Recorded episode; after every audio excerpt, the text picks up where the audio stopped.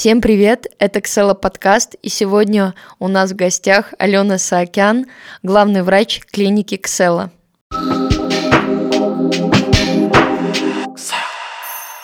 На самом деле сегодня у нас очень необычный выпуск, потому что а, я буду разговаривать э, с Аленой, с главным врачом нашей клиники. И а, тема для меня настолько необычна, но благодаря Алене она стала такой близкой, родной, важной для меня.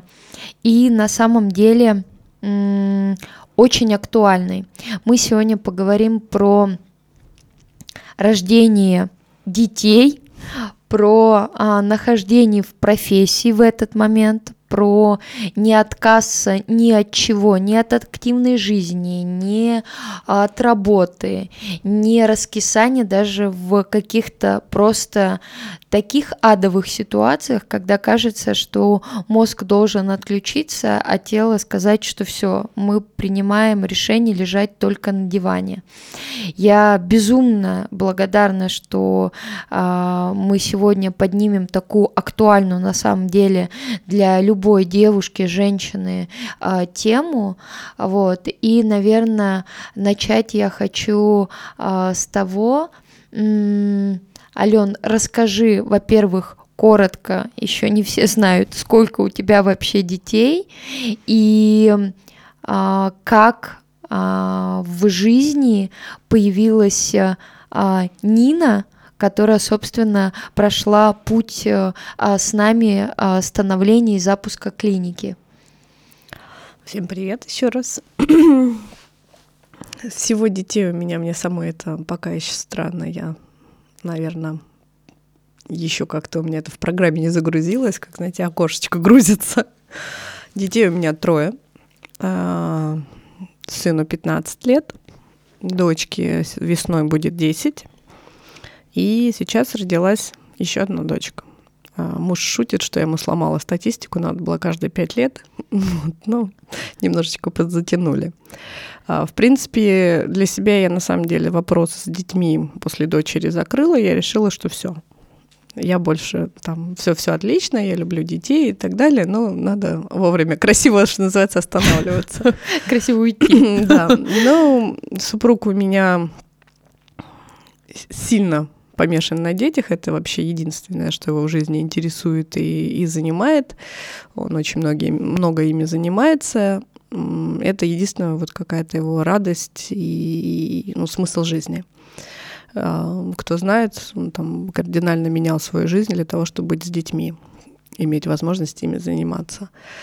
И э, когда человек, когда мужчина столько детьми занимается, у тебя, наверное, нет морального права ему отказать в, то, что, в том, что для него так важно.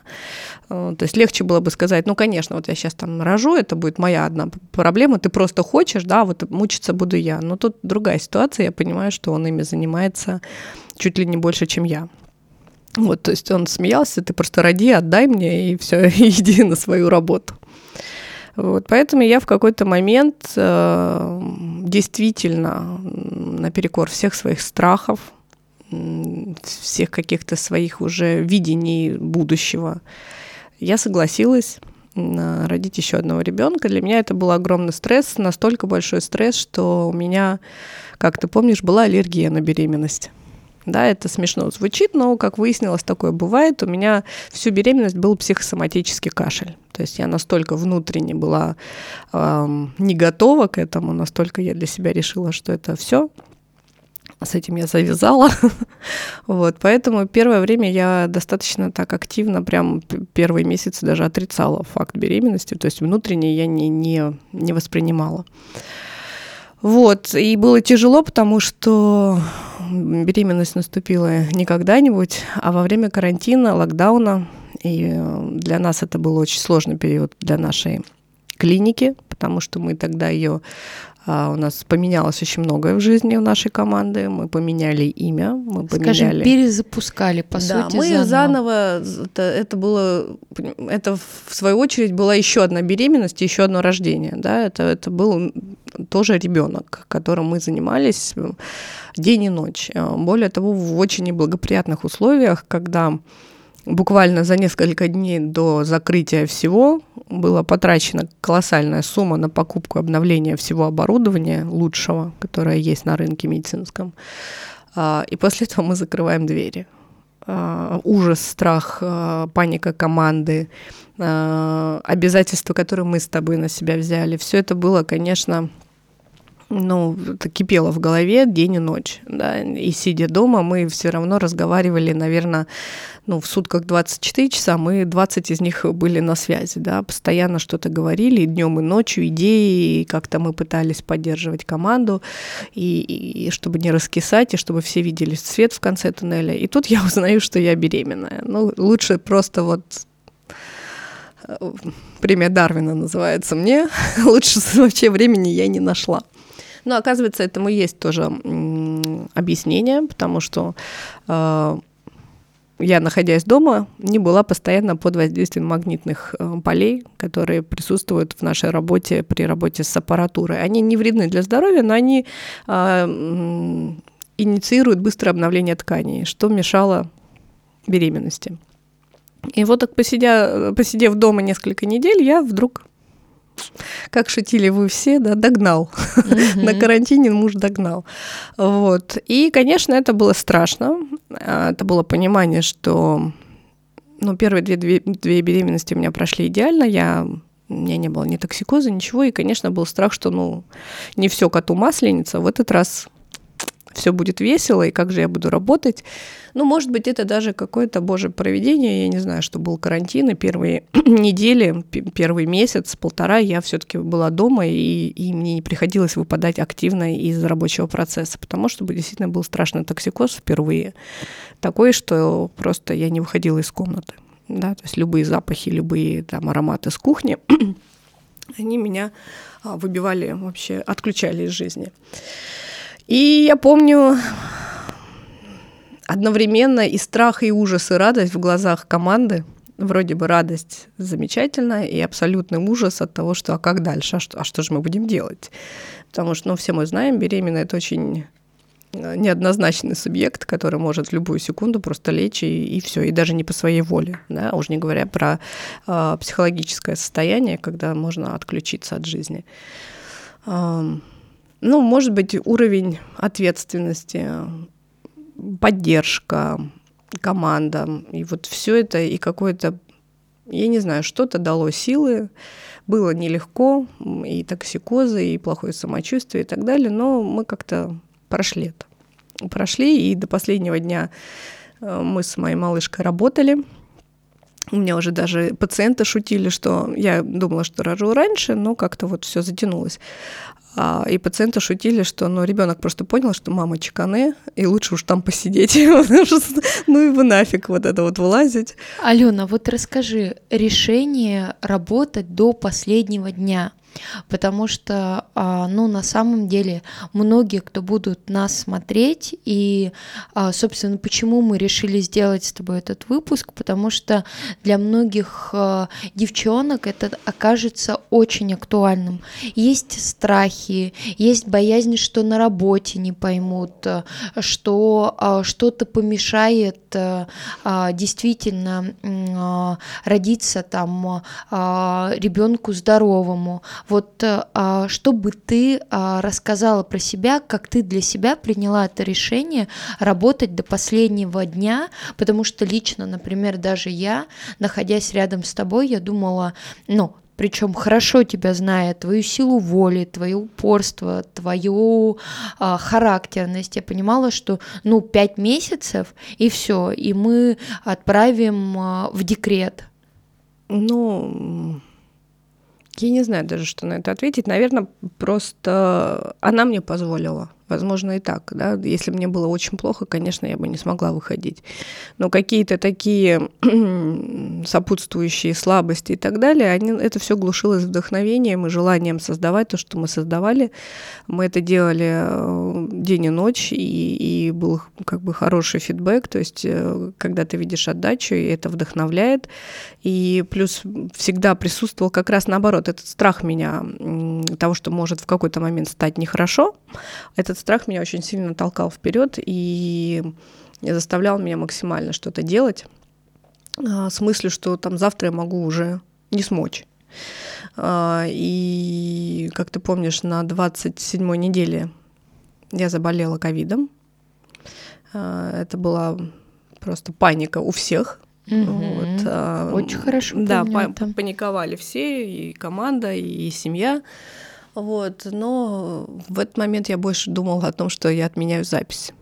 Ну, вот, я не думала про ковид. Было плохо, было э, тяжело, но даже в какой-то момент, когда у меня стала подниматься температура, и было понятно, что если она сейчас поднимется до определенного значения, мне все-таки придется ехать в больницу ложиться, я, мне кажется, усилием воли этот процесс остановила, потому что она у меня поднималась, поднималась. Потом я села и сказала, нет, солнышко, мы с тобой в больницу не поедем, ни при каких обстоятельствах. И температура начала опускаться. Меня муж сказал, что я ведьма. Вот. Но на самом деле вот страх больше подвести был, чем э, страх. Как-то за ребенка я почему-то была спокойна. Ну, давай на самом деле скажем, во-первых, э, было очень а в этот момент, правда, нам всем страшно там за тебя в первую очередь э, за малыша.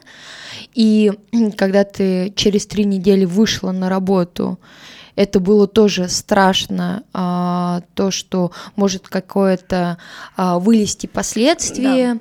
Потом, когда ты, а, родив в понедельник, вышла на работу в субботу, это тоже был определенный страх. Вот скажи, пожалуйста, а, понятно, что а, наш такой девиз «Слабоумие, отвага наше все», и это спасибо действительно, что так сложилось, что все в порядке, но вот как твоя семья на это реагировала, с учетом того, что там твоя семья а, очень ценит э, а, все семейные ценности, здоровье, вот, э, и как они реагировали вот на такие истории? Ну, реагировали по-разному как, с пониманием, что я уже нахожусь в той стадии и в том возрасте, когда, в принципе, мне можно только в рекомендательной форме что-то говорить, да, а, запретить что-то мне просто невозможно, ну и потом я характер у меня родителей моих, там просто они прекрасно понимают, что это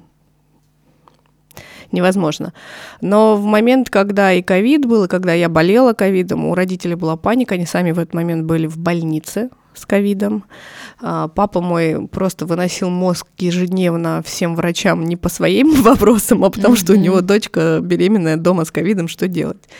Вот, и объяснение ему, что я на связи с э, ковидным пульмонологом, что меня наблюдают, что все под контролем, было невозможно. Ровно как и когда я вышла работать, он тоже там все-таки после ковида есть э, астения, определенная слабость, mm-hmm. долгое восстановление. Но в рекомендательной форме мне, конечно, звонили каждый день, э, настоятельно рекомендовали все-таки себя поберечь, но, а, но пережили как-то мы это. И на самом деле было интересно, потому что когда я во время, ну, узнала о беременности, я об этом сказала родителям, у них был легкий шок, потому что они просто фанатично обожают моих детей. У них был шок, потому что они понимали уровень ответственности, который сейчас на мне, и, ну, и что вроде дети уже взрослые, мне как раз сейчас жить и заниматься собой и карьерой, и тут я что-то вот решила. Э, ну, практически это был шок у родителей. Не, не, там, не радость слезная, а шок. Им там несколько дней, конечно, понадобилось, чтобы это переварить.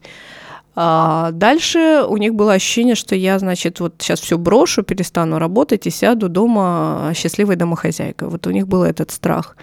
А потом началась обратная ситуация, когда я все не садилась и не садилась, и не садилась, и не садилась, и я работаю, и уже, слушай, ну, может быть, тебе уже пора бы дома посидеть. Ну, то есть вот, вот так, конечно, их качало из стороны в сторону. Ну, переживали, конечно. Муж у меня очень к этому, ко всему лояльно относился, потому что вообще, когда были разговоры о том, чтобы рожать или не рожать, там, что надо родить, у меня было основное условие, что я вообще на все это соглашаюсь, э, при условии, что мне слова не скажут по поводу работы. И так оно и есть, и спасибо ему большое при всяких сложных и моментах, трагических ситуациях, он мне говорит, иди на работу. Иди, ты любишь то, что ты делаешь, иди, отвлекайся, там, все, что надо, я подстрахую.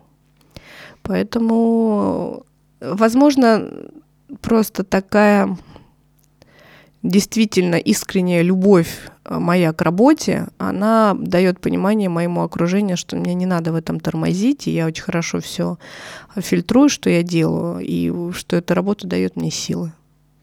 А вот скажи вообще совмещение работы и все-таки, а, когда ты а, мама троих детей, насколько а, это все для тебя гармонично вписывается? Я поним... объясню, почему я задаю этот вопрос, потому что многие девчонки, которые начинают э, заниматься бизнесом, так или иначе у них возникает страх, и я даже по себе говорю, я сама чувствую внутри вот этот страх, а буду ли я успевать, а буду ли я уделять должное внимание там человеку, которого я люблю, и уж тем более там малышу, которому я а, нужна 24 на 7. Но в то же время там мой проект это тоже такой же ребенок, которого я которому сейчас я посвящена полностью.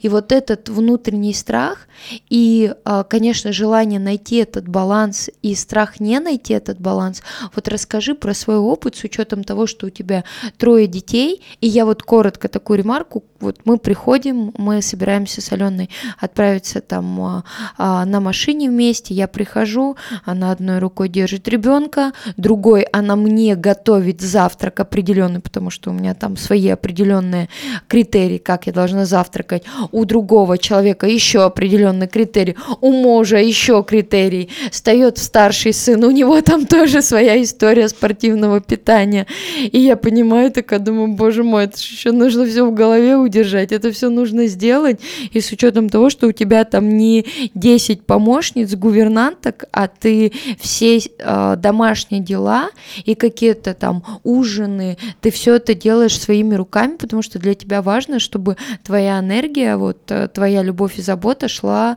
еще и через вот такие истории. Ну, наверное, Спасибо за высокую оценку. Но всему этому есть простое объяснение. Любовь, наверное, ко всему, что ты делаешь. Даже не только к людям, а к тому, что ты делаешь. Ты делаешь это с любовью, с кайфом. С детства меня мама учила уметь все как-то планировать и систематизировать. Да? А у меня каждое движение, оно последовательное. Я работаю все время в режиме экономии времени и ресурса. То есть если я могу что-то сделать там одним движением, я это сделаю, да, я стараюсь это все как бы стратегически продумывать. Но плюс, как я тебе все время говорю, я не думаю об этом. Я просто делаю то, что надо сделать, я это делаю. Я не зацикливаюсь и не думаю. И да, я очень люблю этим всем заниматься. Я люблю готовить, я люблю убирать как ни странно, для меня это определенная медитация. У меня есть помощники, у меня 9 лет живет няня, дай бог ей здоровья, это мне как вторая мама. А, это большое счастье найти такого человека, которому ты можешь абсолютно беспрекословно доверять своих детей.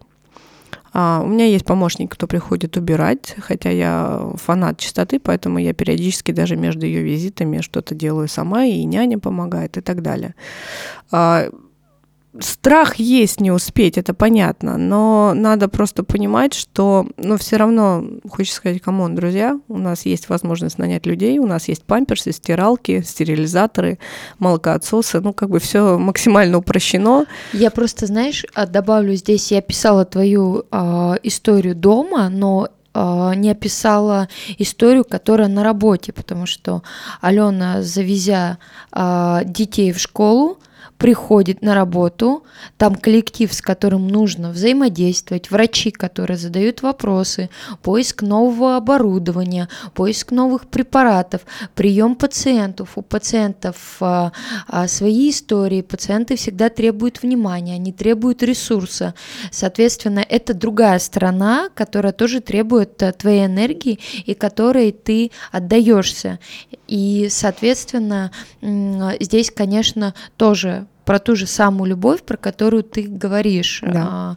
И это а, действительно, вот когда ты смотришь, я со стороны смотрю на это, я понимаю, что это требует огромной силы, огромной энергии, и опять же, особенно когда ты находишься в положении, я не была, мне сложно это представить, но я только находясь рядом с тобой понимаю, сколько терпения и усилий это требует, и, наверное, да, без любви это сделать ну, просто ну, невозможно. Это однозначно, то есть я не какой-то супергерой или просто какая-то идеальная модель, что мне все легко дается. Нет, мне очень тяжело все это дается. Просто надо уметь себя держать в руках и расставлять приоритеты, наверное. Очень страшно, у меня сейчас дети растут, а проект наш занимает очень много времени. И, ну, то есть это глупо говорить, что я полностью могу дать детям то количество времени, которое ну, им нужно. А, да, там у меня сын подросток, а, дочка тоже 10 лет, это уже практически подросток, и она растет и меняется. Плюс появился маленький человек, которому, ну, так или иначе может возникать ревность, потому что если у меня э, есть свободное время, оно, конечно, направлено на более э, да, беззащитного и более э, не самостоятельного члена семьи, это младшая дочка. Но надо, конечно, отдать должное, что при, во время беременности была проведена огромная работа с детьми старшими, с их сознанием, и мы с мужем постоянно беседовали о том, насколько они важны в этой связке, и как они, эм, что на самом деле они даже более важны для младшей сестры, чем мы. То есть это вот, а, и они являются главными в семье, а, самыми любимыми, и, и, и не надо там бояться, что у меня просто дочка проговаривала, что мама, вот это правда, что когда рождаются младшие, старших меньше любят, кто-то ей там в школе науськал, вот, и мы об этом очень много беседовали. Я благодарна ей, что она не, не стала молчать в себе это держать, а она проговорила свои страхи. Это тоже круто. А, и сейчас очень тяжело, потому что моментами, когда я вижу там где-то проседают по учебе или какие-то вещи, которые мне не нравятся, у меня, конечно, такая тихая истерика внутри происходит, потому что я что-то упускаю, что я могу не проконтролировать.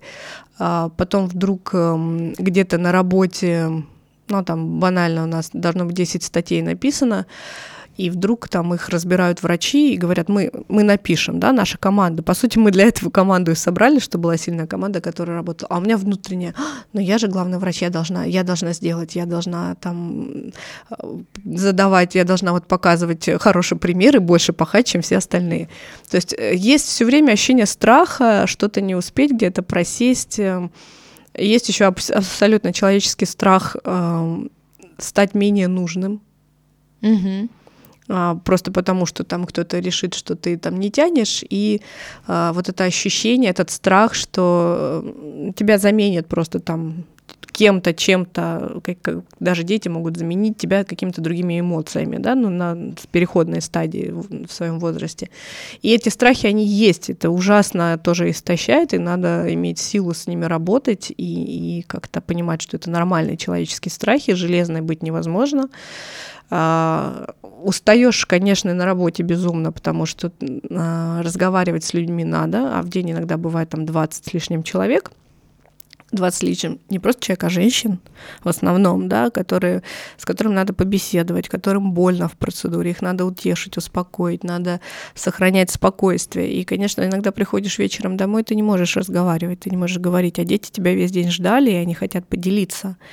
А более того, у меня дети там все такие предметы, как история, литература, везде, где нужно э, там речевые какие-то а, упоры и рассказать стихотворения с выражением и так далее, они всегда ждут меня, потому что вот мы хотим с мамой это сделать. И приходится найти еще какой-то ресурс и, и не раздражаться, и, и делать это с удовольствием, и ну, как-то вот отдавать эту энергию.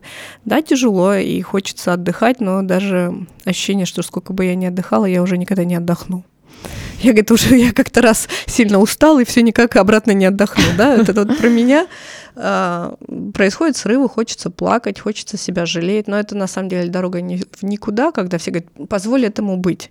Если я позволю этому быть, я себя потом не соберу.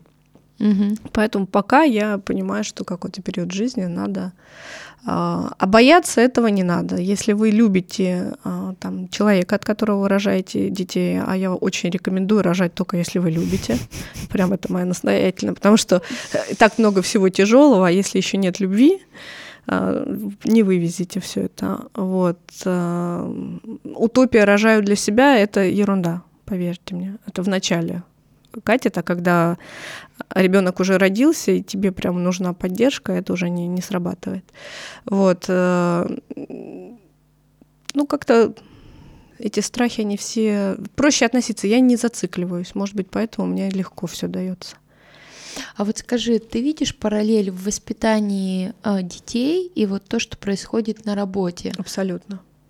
Это вообще параллель, а, она со всеми. То есть э, ну, это вопрос терпения, наверное, тоже. Кто-то ни с детьми, ни с мужем, ни с друзьями, они не проявляют терпения. Угу. Надо, наверное, с пониманием относиться к человеческой природе. Неважно, кто этот человек, родственный, неродственный, большой или маленький. Есть человеческая природа, и надо быть к ней более, наверное, добрым и мягким. Да? Есть вещи, mm-hmm. которые периодически задавать себе вопрос, а вот я бы отреагировала так же или не так же. И часто бывает, что у меня внутри появляется какое-то осуждение, к людям, там даже там дети или коллектив.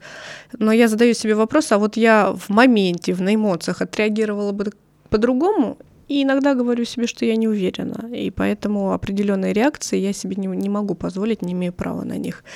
А, и с детьми, и с коллективом вопрос терпения. Надо повторять, повторять, повторять. А, не, не получается, значит, ты неправильно повторяешь, не так повторяешь, надо...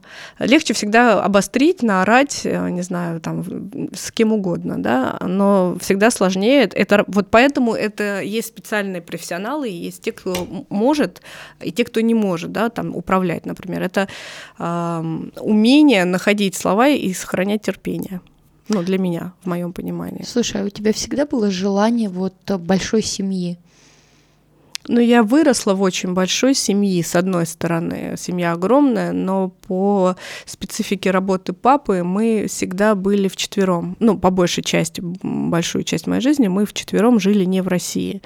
И э, не могу сказать, что я когда-то... Ну, я скучала по братьям и сестрам, всегда с удовольствием приезжала, но какое-то ощущение, что прям будет очень большая семья. Как у меня вот подруга есть, у нее прям фишечка, клан целый создать. Mm-hmm. Вот, это. вот. А, я как-то... Для меня очень важно даже не количество людей, а качество, да, вот определенная структура mm-hmm. семьи, понимание а, и как, какое-то ощущение спины, неважно сколько вас. Э, буквально недавно мне в жизни, к сожалению, пришлось столкнуться с очень трагической ситуацией, и я увидела, как вся моя семья со всех уголков приехала, мои младшие братья, которые уже специалисты, состоявшиеся с детьми, с семьями, мои там сестры, ну и так далее. И я увидела вот это ощущение поддержки. И вот это важно. Вас может быть много, но, но не быть, да, а может быть там, например, два человека, но это будет команда сплоченная, и там ты знаешь, что из любого уголка мира человек в любую секунду приедет. А для меня вот это всегда было важно. Я всегда в каком-то своем детском воображении рисовала именно вот такую сильную э, и фанатично любящую семью. Вот, а, Ален, я тут недавно смотрела фильм а, редакции на Ютубе, и там была показана история в, в таких красках женщин, живущих там именно в таких ортодоксальных семьях, их выдают там в 16 лет замуж, они там рожают, мужья потом заводят еще там вторых жен и так далее. А ты из такой очень традиционной семьи, там, а, с четким авторитетом все равно мужчины, но я всегда наблюдала за тобой очень много вот именно а, твоей личной свободы. А, мы сделали даже baby shower. Всю беременность а, ты так как ты человек э, а, с определенным личным брендом, ты в Инстаграме об этом рассказывала, э, ты демонстрировала свою беременность. Вот расскажи про эту свободу, про трудности, которые ты встречала, и э, вообще откуда у тебя такой очень э, сильный внутренний стержень того, что ты, находясь в достаточно традиционной семье, имеешь свое очень э, сильное слово. Я даже не знаю, что на это ответить. Наверное, а, потому что при всей традиционности моей семьи у меня очень образованные родители. А, и э, традиция это хорошо, но кругозор и образование это очень важно. И люди с широким кругозором и образованием, они не могут, э, ну, то есть они из традиции выцепляют лучшее да, они не, а, не зашорены, они не, вот эта вот женщина, зная свое место, да, это, я считаю, что это уже рудимент какой-то, и, может быть, он когда-то даже имел смысл, там, не знаю, в период становления человечества и войн и так далее, когда женщин ограждали от всего. Единственное, что от меня требовали в плане традиции и соблюдения, это уважение, это достойное поведение, э, Хотя были даже такие смешные моменты. Я студенчестве очень худая была, очень, и могла себе позволить там какие-то модные вещи, там прозрачные кофточки у меня были постоянно. Я помню даже, что а, в очередной раз уже выйдя замуж, я купила такую кофточку, у мужа случилась истерика. Он сказал, что это ненормально носить такую кофту. Я говорю, да нет, нормально, что такого там. Он меня притащил, я помню, на дачу к родителям, он говорит, померь ну, как-то мы мимо ехали, он мне говорит, померь, вот померь, покажи папе. Я померила. Папа говорит, по-моему, все хорошо.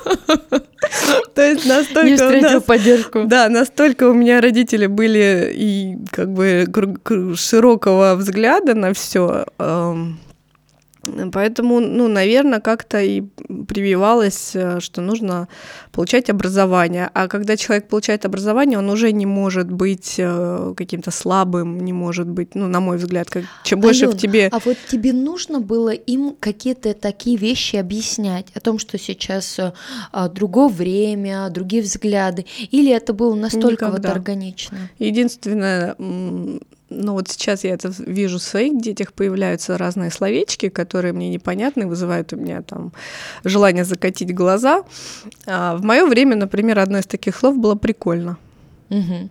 И когда оно появилось, и, и оно у меня, естественно, оно у меня до сих пор сохраняется. Ну, давай как бы вводную, то, что у Алены мама это невероятно интеллигентная, а, истинная леди, которая, я думаю, что, э, ну, я ни разу не видела Нину Юрьевну ругающуюся, она даже э, любое э, объяснение какой-то самой ситуации, которая из ряда вон выходящая, а у нас были такие ситуации, скажем так, она всегда настолько своей мягкой силой объясняла и объясняет какие-то вещи, что да, прикольно, совершенно не вписывается ну, в ее парадигму. Причем, что интересно, если она еще относилась с таким максимальным пониманием и иронией к этому, то папа меня всегда на это акцентировал. И до сих пор, если я говорила прикольно, он мне прикольно, да, прикольно. Или даже что-то я показываю, он мне, на меня смотрит, говорит, прикольно. Mm-hmm. То есть это была ирония и издевательство такое, что, ну, как бы, как ты человек образованный и начитанный, тебе не хватает слов, то есть mm-hmm. вот, вот какие-то такие моменты. Но чтобы в какую-то, не знаю, конфронтацию мы вступали, чтобы, я, не знаю, там даже в э, переходный период, да, возрастной, у меня его, мне кажется, не было. Ну, то есть настолько в моей семье так же, как сейчас меня спрашивают, как там твой сын? ему в голову не приходит, что у него может быть переходный период, в который он там будет мне хамить или вести себя как-то неадекватно и так далее. То есть э, постоянные беседы, постоянные, разговоры, постоянная поддержка дает э, ощущение, что как бы ты совсем справишься, никакие переходный возраст никакой там, он просто, ну, его не существует, да, и в моем в детстве тоже этого не было. И какие-то новшества, если появлялись, все это было в формате диалога, обсуждалось и решалось, хорошо или плохо. То есть тоже какого-то нет, потому что нет, никогда не было. Вот. Но, а, опять же, родители очень сильные по характеру и по эм, отношению к жизни, и они очень сложную жизнь прожили, живут, и многое им очень рано пришлось увидеть и пережить, поэтому они, э, наверное, на многое смотрели очень спокойно и широко, и э, все можно было как-то в формате диалога решить всегда. Но именно их сила, она во мне всегда побуждала желание соответствовать. А, для меня вот это, наверное, если говорить про традиции, вот это очень сильно вбито в мою голову. А, честь семьи, имя семьи и, и быть а, достойным продолжателем всего, что они делали, и быть достойной их. И поэтому вот какие-то мои, там говоришь, характеры и так далее, очень многое я себе не могу позволить, потому что я их дочь. Я не могу себе позволить раскисать, не могу себе позволить вести себя э, там неприлично, не сдержанно и так далее, потому что у меня есть вот этот стоп-кран, это понимание, что я просто что я пытаюсь сейчас вбить в голову, на самом деле прям вот вбить в голову своим детям, что есть какие-то вещи, когда ты не можешь себе позволить, потому что ты наследник определенной семьи. А, как знаешь, э, один раз в хорошем фильме я э, слышала там в королевской семье принц там не хочет принимать какие-то на себя обязанности, и ему мать говорит, ты был рожден в роскоши, и это накладывает на тебя определенные обязательства. А, вот я считаю, что так ты, когда рожден в определенной семье, с семье, с уровнем образования, с уровнем осознанности и там а, миссии, которые мои родители выполняли по отношению даже к этой стране, у меня есть обязательства. Ален, вот знаешь, такой тоже момент. Ты очень хорошо выглядишь с учетом того, что ты такая старая, а, родила а, совсем недавно, и на самом деле там ты родила в понедельник на работу, пришла в субботу, и а, если бы некоторые люди не находились в момент беременности, многие говорили, слушай, вообще ощущение, что ты не рожал. Вот скажи, тебе помогла генетика или то, что все-таки находилась нахождении в косметологии и вообще в процессе беременности помогало ли тебе сохранять вот свою красоту, то, что ты работаешь в такой сфере, как косметология, с учетом того, что в момент беременности можно только себя э, Массаж. целовать. Да, да.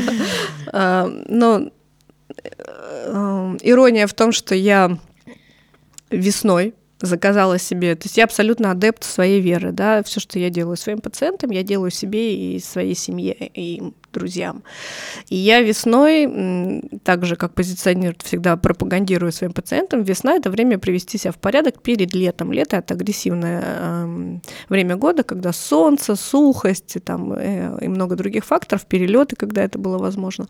Э, и это все очень сильно истощает ресурсы тканей.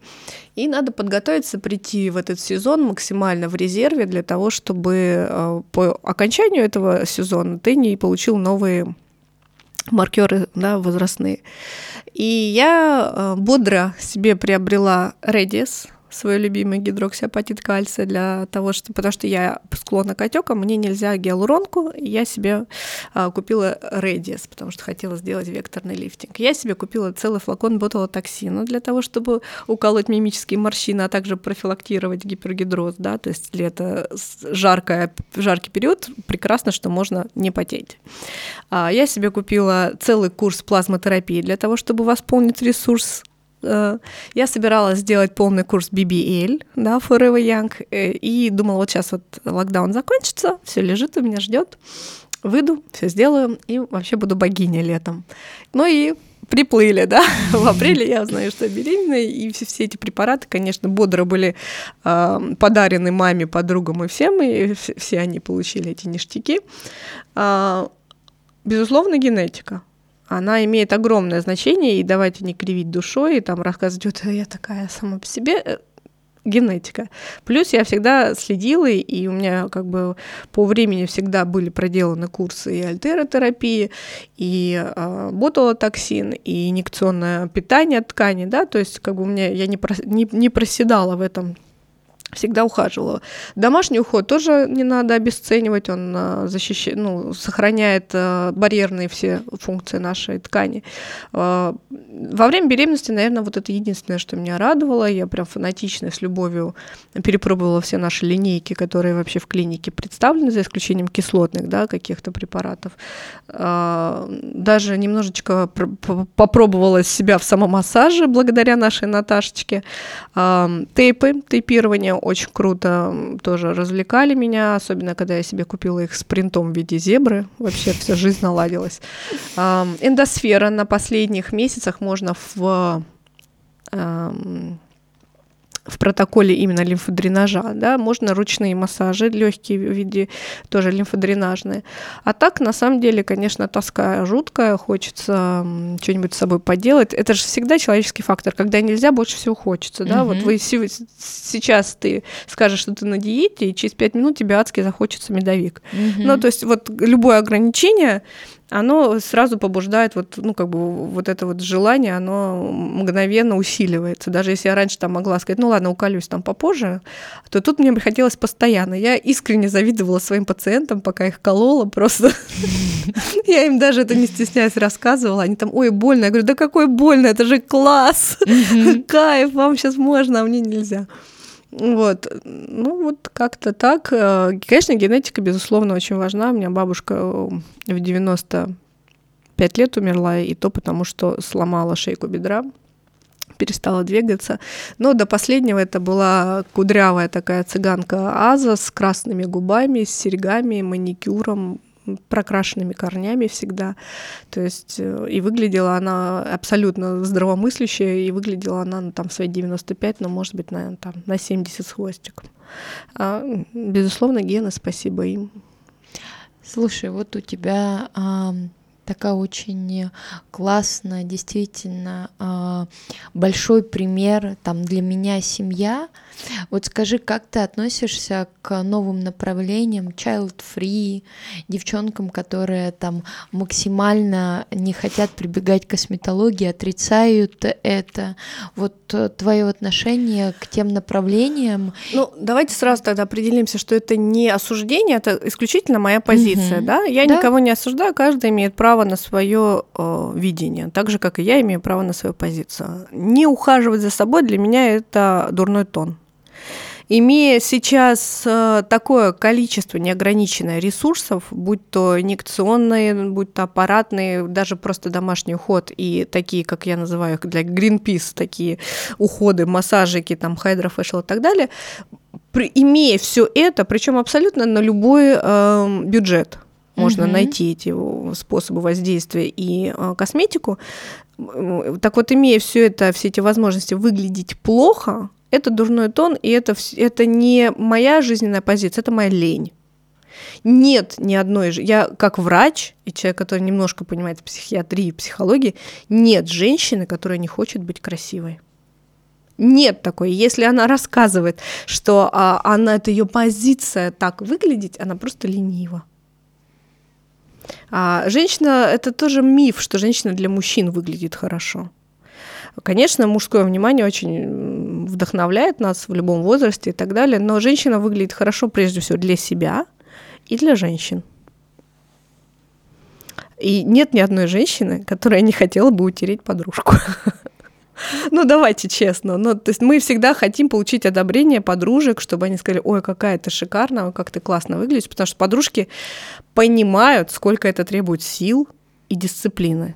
И именно их признание, оно максимально ценно. Мужчина что видит? Ну, как бы образ, картинка хорошо выглядит, такие плохо выглядит, ну, не очень, да? Да, А да. женщина понимает, и, и более того, я никогда не осуждаю женщин, даже ам, у которых гиперкоррекция.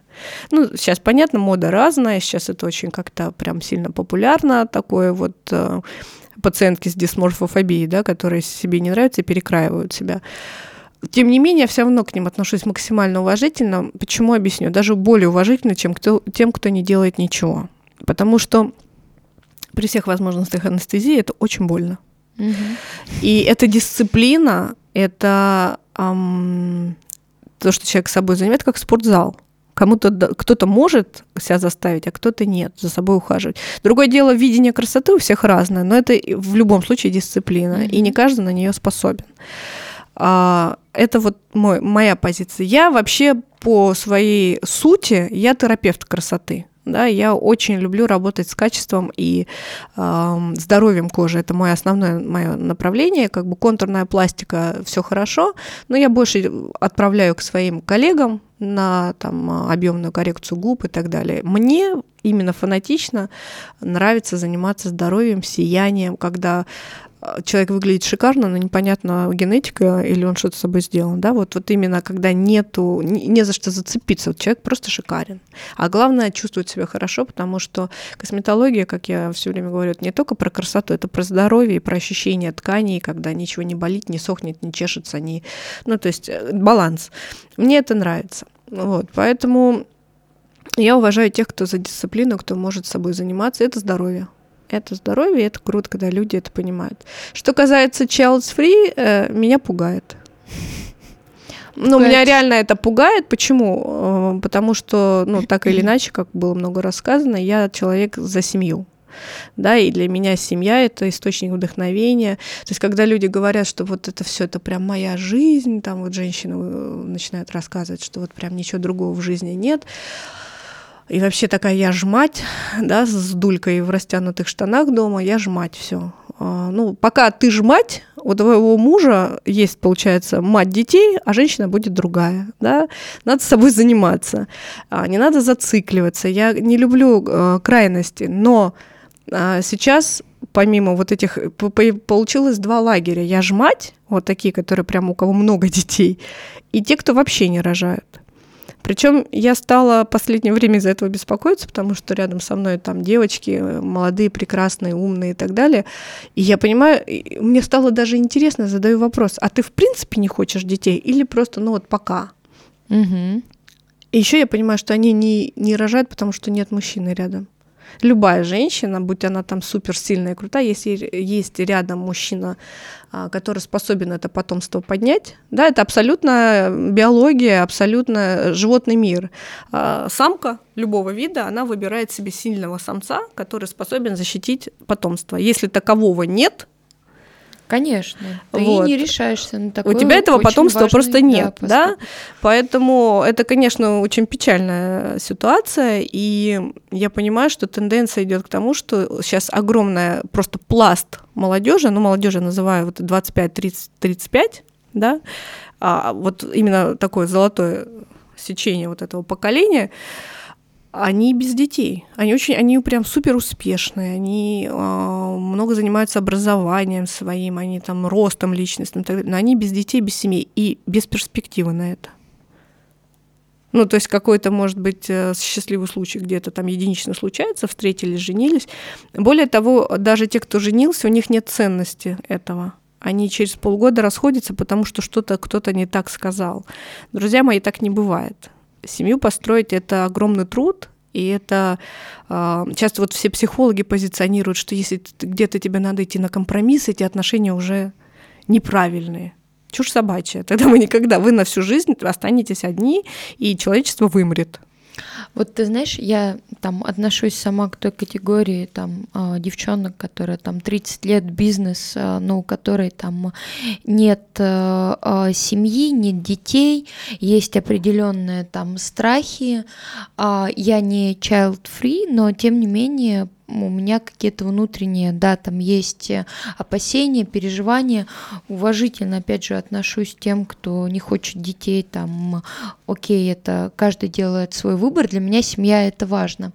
Вот Uh, у меня есть еще определенные страхи там по uh, быту, вот как его организовать. Сейчас еще там, знаешь, я объясню, быт это что имею в виду? Вот бюджет там, а, а, заработок и так далее, потому что а, вот то, что ты говоришь, там сейчас а, есть люди, которые там а, считают, что там все должно делиться пополам, а, бюджет пополам, там воспитание детей, все пополам. А для меня важно партнерство, но я росла в семье, где все-таки а, папа – это тот человек, который а, берет на себя какую-то основную э, историю в плане того, что для него это важно, что он обеспечивает то, что он сейчас впереди, а мы за ним. Притом у меня всегда мама работала, она там преподаватель, и она всегда э, никогда не останавливалась. Я тоже тот человек, который всегда работает, но я понимаю, что в моей голове, конечно же, модель, что я хочу, чтобы все-таки у нас нас было всегда партнерство, но вот это но, чуть... значит, ты так себе и выберешь, да? То есть каждый все равно живет в своей модели. Тот, кому хочется все порознь, он и найдет себе того, с кем порознь. Да, на, я абсолютно так же, как и ты, у меня все-таки э, патриархальная семья, да, при том, что тут можно, конечно, поспорить по итогу, делается все равно так, как надо, да, так, э, во многом, то есть даже я понимаю, что осознанно наши мужчины идут абсолютно, делают так, как мы хотим, и они, ну, то есть они это делают даже где-то с кайфом, и, а, не потому, что они там подкаблучники, боже упаси, у нас такие сильные мужчины в семье, что там не, не, справиться с ним еще надо уметь. Но именно где-то им нравится вот э, угождать тебе, где-то ты все равно ну, получается в каких-то, а где-то, может быть, в, за период жизни вместе человек начинает понимать, что к твоей интуиции, да, тоже надо прислушиваться, и она оказывается там, ты оказываешься права, и эм, то есть вот это и, и ты живешь в семье, то есть вы друг друга э, не меняете специально, но вы меняетесь вместе и в одном направлении. Это очень-очень круто, а, потому что я, например, вижу, что я за 16 лет очень сильно изменилась. И мне нравится, а, куда я изменилась, и мне нравится а, что как бы что он поменял в моей голове и в моем поведении. И я вижу также, что он в чем-то поменялся. Но это невозможно сделать насильно когда есть девочки, вроде бы вот хочется замуж, есть э, человек, она думает, ничего, я там после свадьбы его подкорректирую, подрихтую, фигня, не получится. Никого нельзя подкорректировать насильно, и как э, вот было сказано тоже, потом смотришь, думаешь, фигня получилась, как там не то, не оно. А когда вы вместе меняетесь, потому что у вас все равно одни приоритеты, и более того, вы дорожите друг другом, ты где-то готов закрыть рот, потому что это менее важно, чем просто быть вместе и там вместе растить детей, делать. Да и потом семья же не только про дети, да. Прежде всего вам должно быть вот вместе о чем поговорить и быть вместе э, хорошо а только потом уже дети, потому что дети это ну, как бы я не, не за то, что дети это не повод для знакомства, да, то есть все-таки как бы сначала вы, mm-hmm. а потом уже э, рождаются дети как следующая стадия ваших отношений. И поэтому очень важно, почему сейчас, мне кажется, отчалось время, потому что какая-то пошла тенденция, люди очень сильно зациклены на себе, э, и действительно разучились создавать семьи. Я не говорю, что раньше было лучше. Раньше тоже были определенные, например, в Советском Союзе критерии, когда семьи, разводов как таковых не Конечно. было, но не потому, что они были счастливы, а потому, что это порицалось, да, и люди были дико несчастны в этих семьях, и там не было ни любви, ни уважения, но просто потому, что нельзя было расходиться. Я не, тоже не за это, я за то, чтобы люди умели эм, Короче, я за любовь. Когда есть любовь, то люди да, находят э, в себе думаю. ресурсы, да. исключительно так. Вот. И на самом деле это страшно, что сейчас происходит вот этот такой... А, об этом много говорят, о том, что рождаемость падает, и именно рождаемость падает потому, что э, в умах людей поменялось что-то. И у меня был разговор, сын растет, мы с ним там в пробках, если где-то едем, я начинаю так заходы издалека, про отношения, там, про, про многое что. И как-то мы с ним беседовали, и он мне сказал, ну, то есть я ему там рассказывала, что настоящий мужчина там влюбляется пару раз в жизни, да, не надо влюбляться в каждого, кого видишь, там это все неправильно. Он говорит, мама, еще умоляю. Но и в итоге потом как-то к семье, к детям, и он мне сказал, ты знаешь, мам, я знаю, что я буду очень рад когда-нибудь стать папой. Я прям вот, я себя вижу, что человеку 15 лет, но он видит, что у него он хочет детей, он хочет семью, потому что он видит определенную модель поведения своего отца. Мне так стало приятно, а потом у меня так, такая тоска навалилась. Я хотела сказать, сыночка, осталось найти девочку, которая захочет э, семью и детей, потому что я понимаю, что к моменту там лет через 10, когда ему будет 25, ситуация либо еще ухудшится, а может быть, ну, там, даст Бог, развернется, и люди вернутся к пониманию семьи, любви и так далее. Алена, вот если бы кто-то из детей пришел и сказал, что а вот э, я не такой ориентации, как вот вы представляете себе, вот э, вообще были ли у тебя такие мысли? Или ты мысли вообще... были. Я последнее время часто общаюсь с людьми, э, с людьми другого взгляда, да, скажем так. И у меня я обожаю этих людей.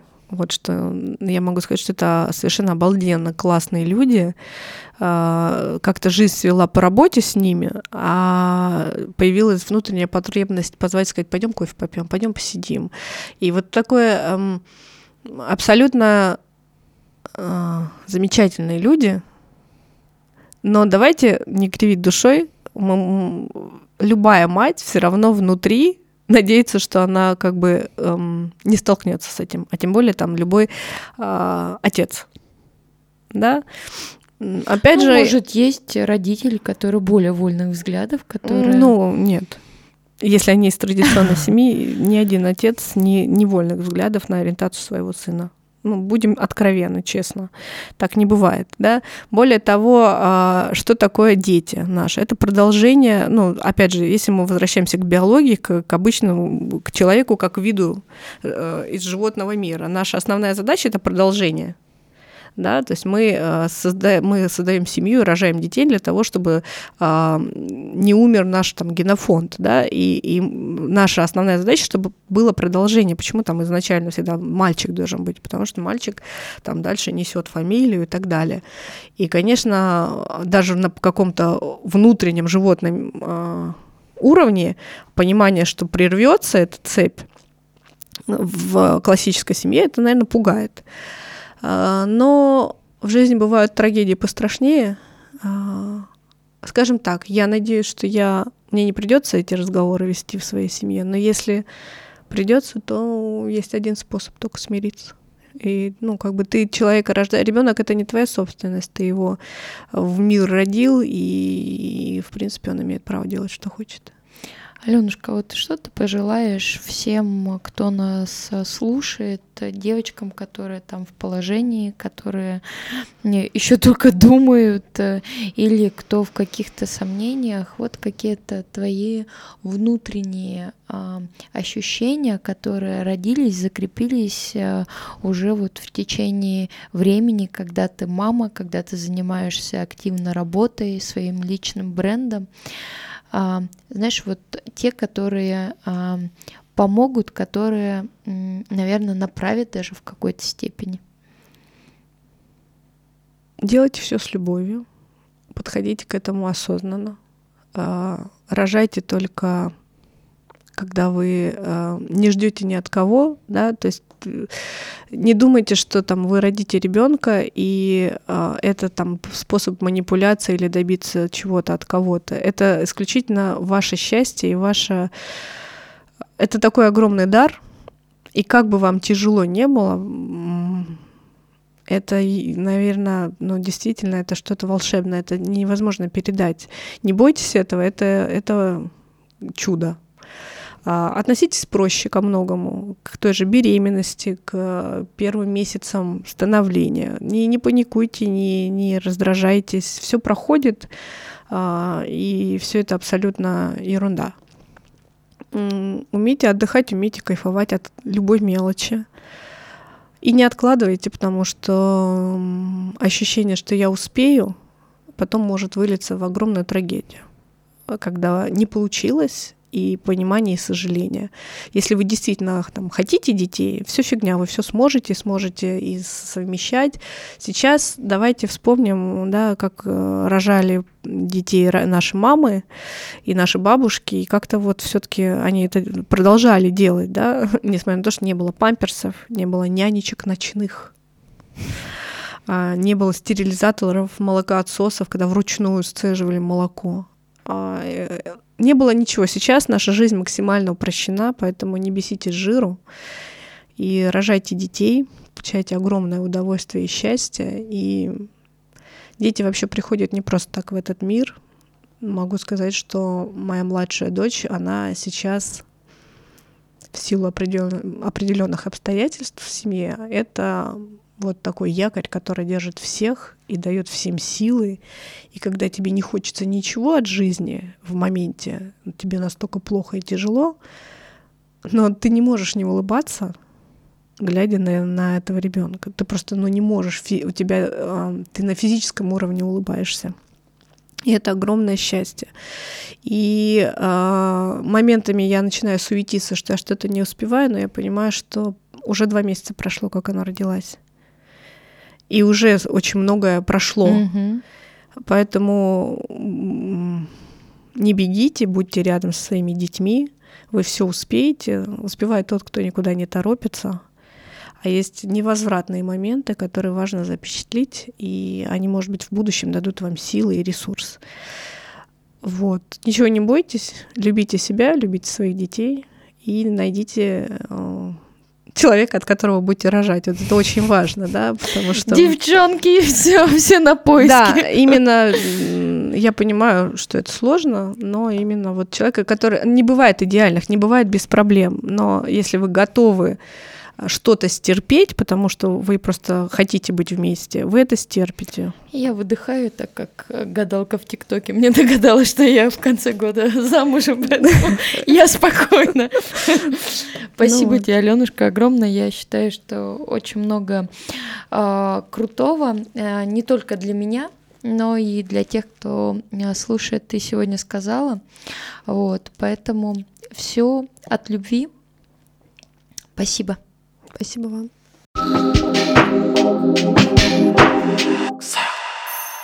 Спасибо, что посмотрели этот выпуск до конца. Ставьте лайки, подписывайтесь, оставляйте комментарии. Нам очень важна ваша обратная связь.